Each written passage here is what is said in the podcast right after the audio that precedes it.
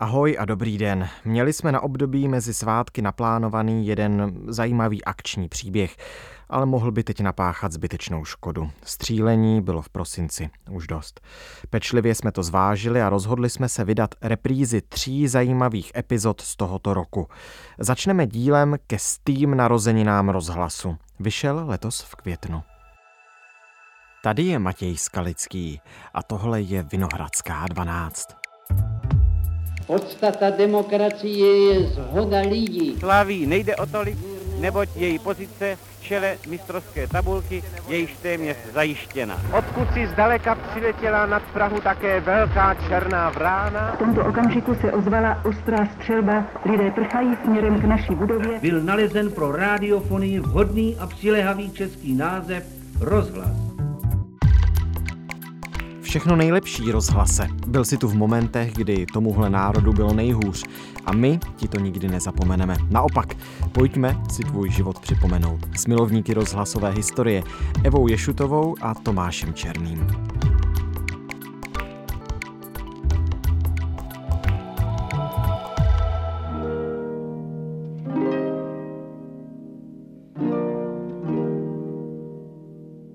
Dobrý den, vítejte ve Vinohradské 12. Eva Ješutová, já vás zdravím. Dobrý den. A Tomáš Černý, ahoj Tomáši. Dobrý den, ahoj. Paní Ješutová, koho to napadlo v těch 20. letech?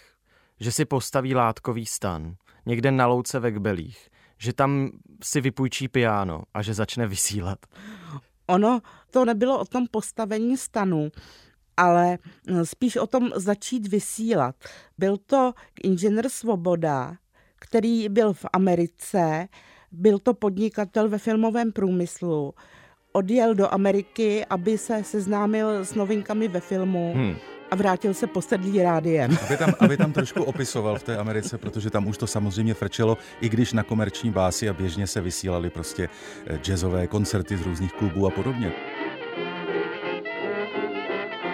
Takže tam on to načuchal, abych tak řekl, velmi intenzivně.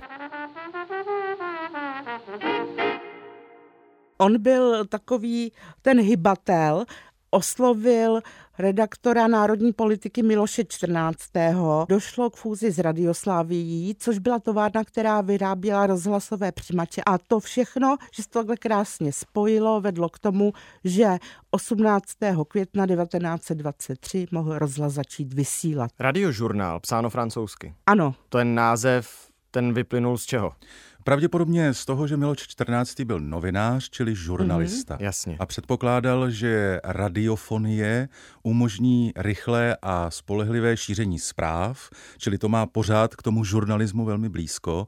I když je současně pravda, že Miloš 14. byl člověk, který hrozně moc věřil v takovou ideu, myšlenku, že rozhlasové vysílání se stane něčím tak převratným, jako byl třeba knihtisk. Jak to vysílání vypadalo na začátku? To se vůbec nedá s dneškem srovnávat.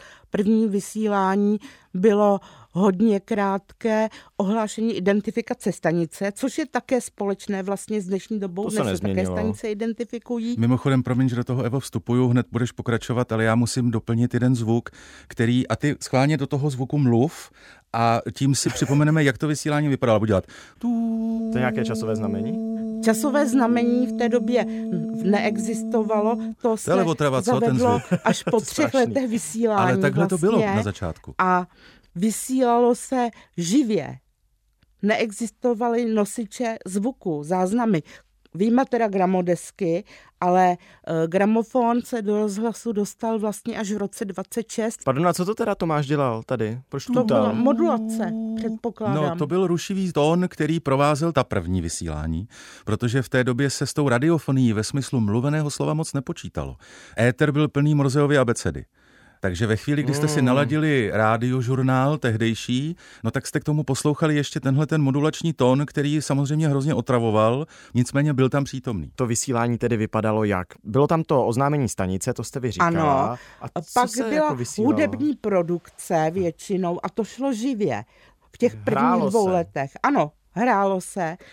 No a pak se začaly vysílat zprávy. První byly povětrnostní, meteorologické a pak přibyly sportovní. Kromě toho se vysílaly burzovní zprávy. To si mohl dovolit málo kdo. Taky první koncesionáři byli z řad továrníků, statkářů, právníků a především dobře situovaných lidí střední a vyšší třídy. Kvapem teď uteču těmi 20. lety, první sportovní přenosy, první reportáže. První přenos z Národního divadla 25. Toho bylo spousta. Byly tam i rozhlasové přednášky, že jo, dlouze se mluvilo.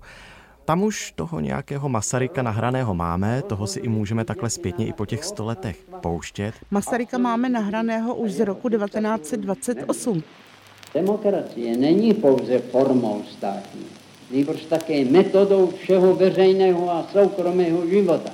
To byly první jeho dva projevy, které tenkrát položili základy zvukového archivu rozhlasu a je to projev k desátému výročí republiky Stát má smysl duchovní, smysl mravní. a projev k dětem z 28. října 28. Pak byla 30.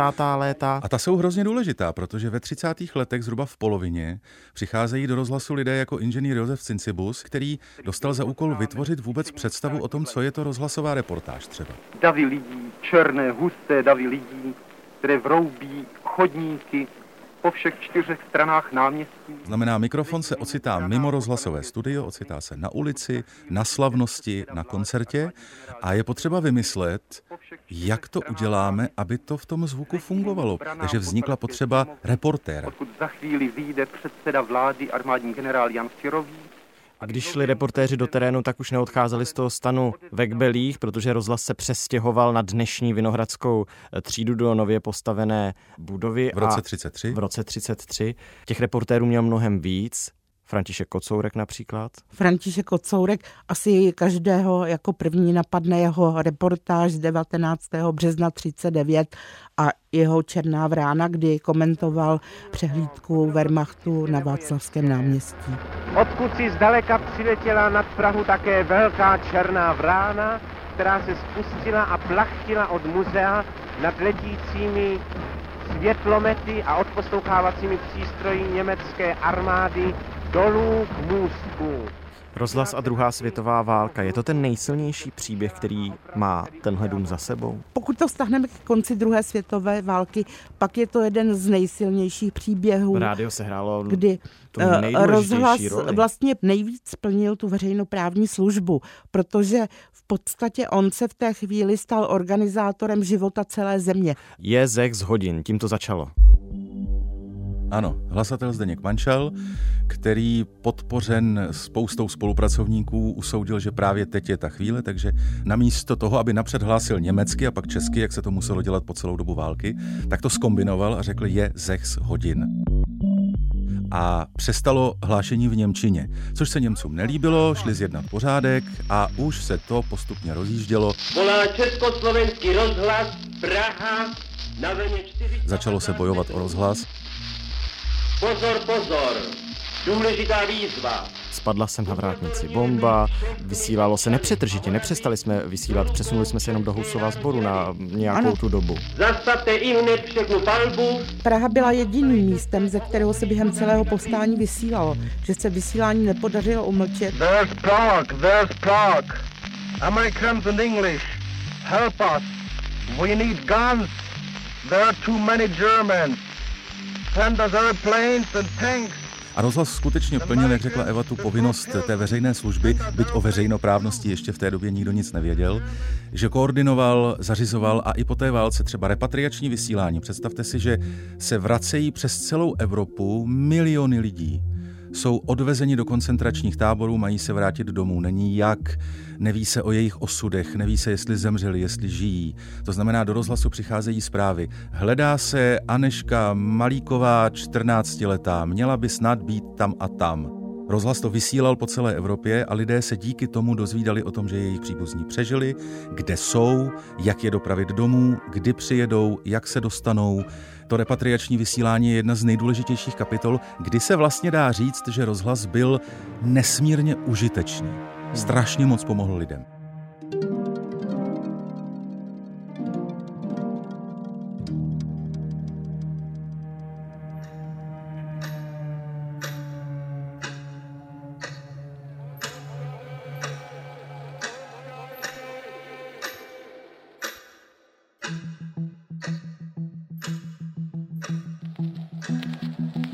Právě se vracím za radu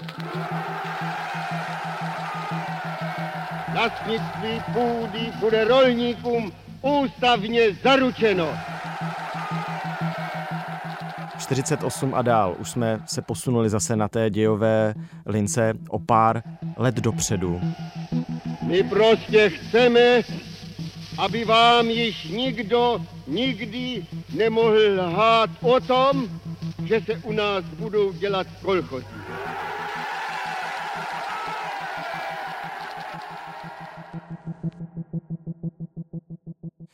Byl i rozhlas hlásnou troubou komunistického režimu, nešlo to jinak? Byl. Byl od samého počátku.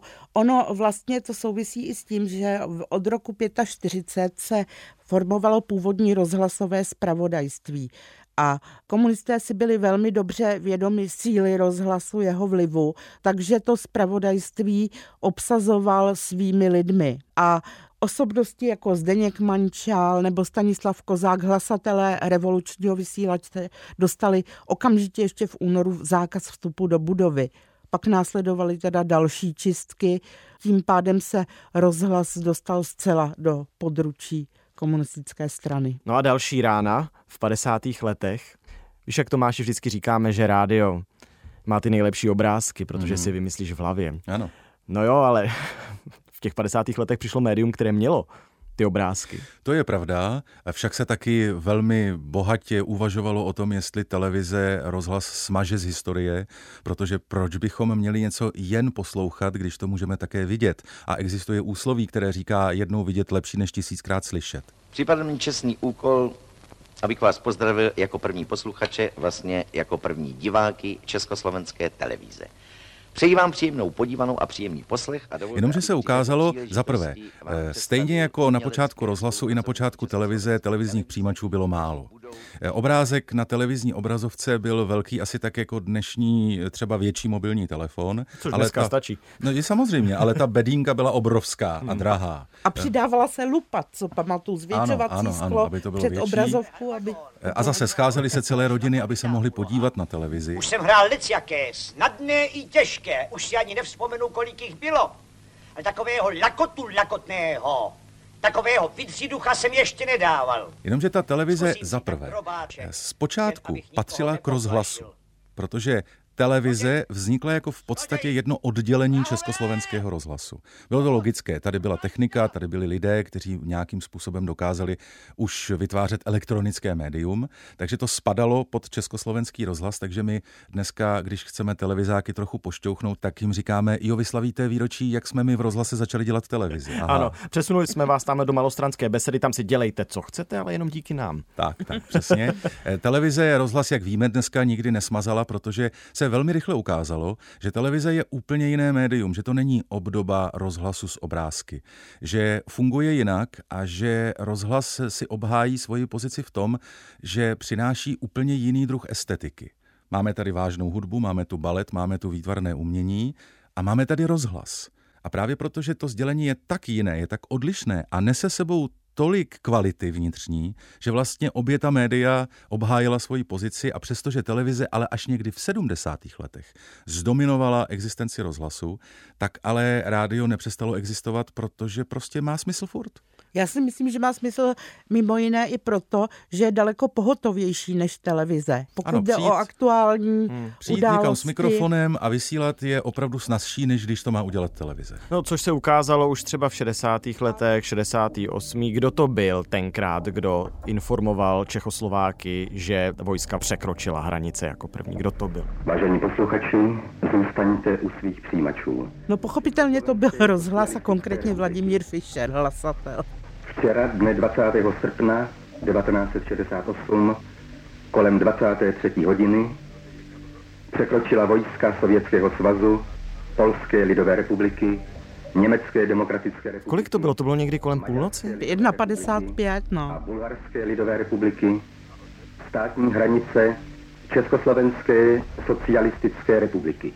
V té době rozhlas ještě nevysílal 24 hodin, takže tam byla pauza ale zajistili právě prodloužení vysílání, dokud ta zpráva nebude odvysílaná. No a ve 4 hodiny začal ráno dalšího dne 21. rozhlas vysílat a Hoffman nechal vypnout vysílače, to je známá věc, pak po vyjednávání přes Josefa Smrkovského, tuším tenkrát, a další, se ty vysílače znovu teda rozjeli a ta zpráva vlastně o tom vstupu okupačních vojsk se opakovala ještě několikrát. Z té doby je nejslavnější takovéto ranní vysílání Věry Šťovíčkové, Jeronýma Janíčka, Jana Petránka a, a Slávy další. Volného. Slávy Volného taky. V tomto okamžiku se ozvala ostrá střelba. Lidé prchají směrem k naší budově před střelbou kulometů, samopalů. kteří byli ve studiu a to jsou takové ty slavné záběry toho, jak rozhlas vyzývá ke klidu, ale za okny se ozývá intenzivní střelba z Vinohradské. Přátelé, v těchto okamžitých se střílíš na dvoře Československého rozhlasu. Myslím, že to budou brzo poslední slova, které od nás slyšíte.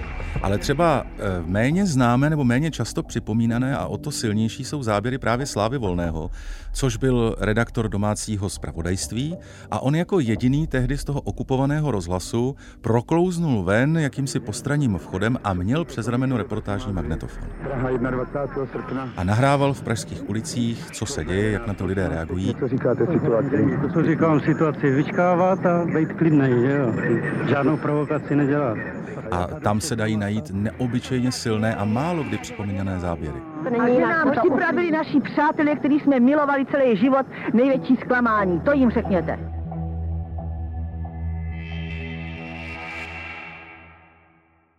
Sedmdesátá, 80. léta, normalizace, tak nepředpokládám, že tam bychom rádi na něco konkrétně vzpomínali, ale říkám si, jestli potom po sametové revoluci, kdy jsme tu měli i spoustu nových technologických výdobytků, jsme si prostě neřekli, tak ten starý čas končí, ty pásky, na které se tady léta stříhalo, už můžeme zahodit a přichází internet. Co ti k tomu říct? tak, přesně, uvažovala jsem. Já nevím, jestli ten přelom, pokud jde o vysílání rozhlasu, o nějaký pocit, atmosféru, obsah vysílání, jestli je do té míry určován tou technologií. Ony ty magnetofonové pásky, ta analogová technika funguje zhruba až do roku 2000. Mm. To znamená v roce 90, kdy přicházejí nebo vracejí se lidé vyhození po roce mm. 68, opět se u mikrofonu ocitá Petránek, Šťovíčková a samozřejmě mnozí další, tak technologicky rozhlas běží dál. Ale samozřejmě proměňuje se to, co se smí a může říkat a to, co se říkat chce. Přesto, kdybychom si poslechli nahrávku třeba zpráv z roku 91, 2, 5, tak uslyšíme něco velmi podobného jako v 80. letech. Dobrý večer. Vítáme vás u poslechu rozhlasových novin. Nejprve přehled hlavních událostí. Prezident republiky Václav Havel zavítal na jednodenní pracovní pobyt do Bratislavy. Vlastně až s nástupem komerčního vysílání se všechno jakoby rozvolňuje, najednou to vysílání je mnohem méně formální, nebo začíná být mnohem méně formální, protože komerční vysílatelé v rámci toho duálního systému hmm najednou přinášejí prostě smích, najednou přinášejí uvolněnost, najednou přinášejí jinou muziku, jiný styl komunikace a teprve někdy v té polovině 90. let se to proměňuje. Ahoj Praho, ahoj střední Evropo. Tady je taky Evropa, ale s dvojkou na konci a svítkem na začátku. Ale zase to byl rozhlas, ne? Rozhlas a jeho příběh s Evropou 2. Evropa 2 by nebyla, kdyby do toho nevstoupil. V té době ještě československý rozhlas, než se potom v roce 93 z něj stal český rozhlas, takže i u toho vzniku duálního vysílání jsme se hráli roli. A pokud se stále ještě ptáte, co se tak zvláštního děje, že z toho nemůžu popadnout dech a točí se mi hlava, Evropa 2 vysílá od téhle chvíle česky u spousty situací při vzniku těch privátních rádií na začátku 90. let stáli lidé z československého a z českého rozhlasu. Bez nich by to nešlo, protože to nikdo neuměl. Takže zvukaři, redaktoři zakládali soukromá rádia s obrovskou touhou říkat to, co chci, že mi do toho nikdo nebude mluvit, že si to mohu dělat po svém. Přesto ty vynálezy, tak ty stejně museli to rozhlasové vysílání nějakým způsobem změnit, ne? Digitalizace, internetizace. Už jsme nenosili ty obrovské magnetofony ven, už jsme nosili malé krabičky plněné minidisky. To bylo od počátku, že ta technika to vysílání velice výrazně ovlivňovala. No a digitalizace to pochopitelně je obrovský přínos pro rozhlas, pro všechny pracovníky, takže ten posun je obrovský. A i ten záznam se samozřejmě, nebo to, kam my zaznamenáváme audio, to se všechno proměnilo, než jsme došli k těm jedničkám a nulám, tak eh, to jsme od voskových desek, folií, folií jsme prošli si tu cestu přes ty pásky a... Magnetofonové pásky začínají s počátkem druhé světové války zhruba a končí teprve někdy kolem roku 2000 museli jste znát specifika, rychlost posuvu, aby vám to nemluvilo pomalu. Ano. Nebo naopak zase, abyste to nepustili dvakrát tak rychle. Stříhalo Čili... se nůžkama, lepily ano, se ty ano. pásky, že jo? To máš jedním klikem. No a dneska na mixážním pultu je počítač. Rozhlas už mladé lidi tolik netáhne jako dřív. Mají jiné možnosti, kde se bavit, kde poslouchat, kde sledovat média a tak. Ale jsou tu podcasty. Je to takové nové rádio do nové doby.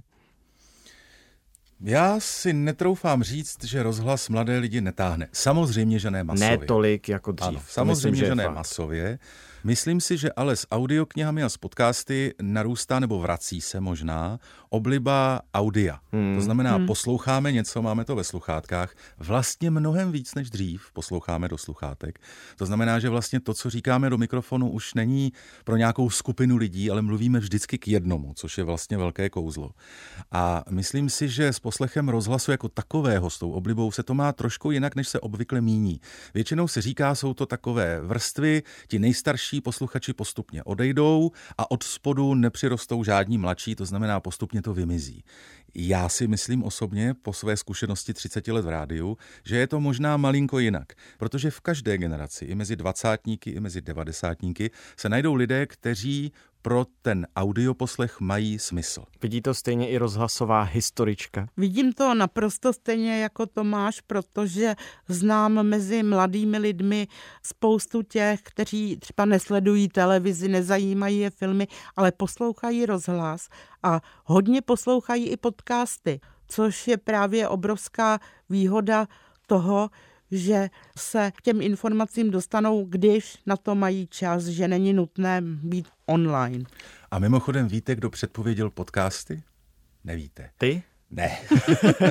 Někdo trochu chytřejší. Už v roce 1932 napsal Bertolt Brecht, významný ano, dramatik, ano. úvahu o tom, co by mělo být rádio. A v podstatě předpověděl, že by to měla být sociální síť, protože předpokládal, že by to měla být oboustraná všesměrová komunikace lidí mezi sebou. Mm-hmm čili vlastně sociální síť. A zároveň říkal, že každý, kdo to poslouchá, by taky zároveň měl mít možnost do toho mluvit a udělat si vlastní vysílání. Takže v podstatě mluvil o podcastech. Takže je sto let jenom začátek? je to začátek určitě něčeho nového a velkého předpokládám. Vzhledem k tomu, co jsem říkal o tom, jak některé věci v rozhlase děláme v podstatě, a teď nemluvím o technologii, pořád stejně a jak ho cítíme, tak je to opravdu jenom začátek. A myslím si, že fenomény jako umělá inteligence do toho vnesou netušené možnosti. Tak nám do těch příštích sto let přeju hodně štěstí a děkuji, že jste si o tom se mnou tady mohli popovídat. Také děkuji a přeji rozhlasu do další stovky hodně úspěchů. Za sto let se tady sejdeme a popovídáme si o tom. Tak brzo naslyšenou. Zcela určitě.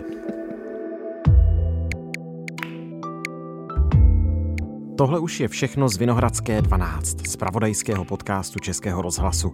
Dnes s archivářkou a historičkou Evou Ješutovou a Tomášem Černým, dramaturgem se zaměřením nejen na historii rozhlasu. Vyprávěli jsme příběh našeho rádia. Touto epizodou bychom chtěli poděkovat všem rozhlasákům, kteří v dobách nejtěžších zůstali u mikrofonu a byli se svými posluchači. Velký dík patří taky těm, kteří za rozhlas bojovali. Mnoho z těchto hrdinů padlo. A ještě jedno díky. Díky vám všem, že jste pořád s námi. Naslyšenou zítra.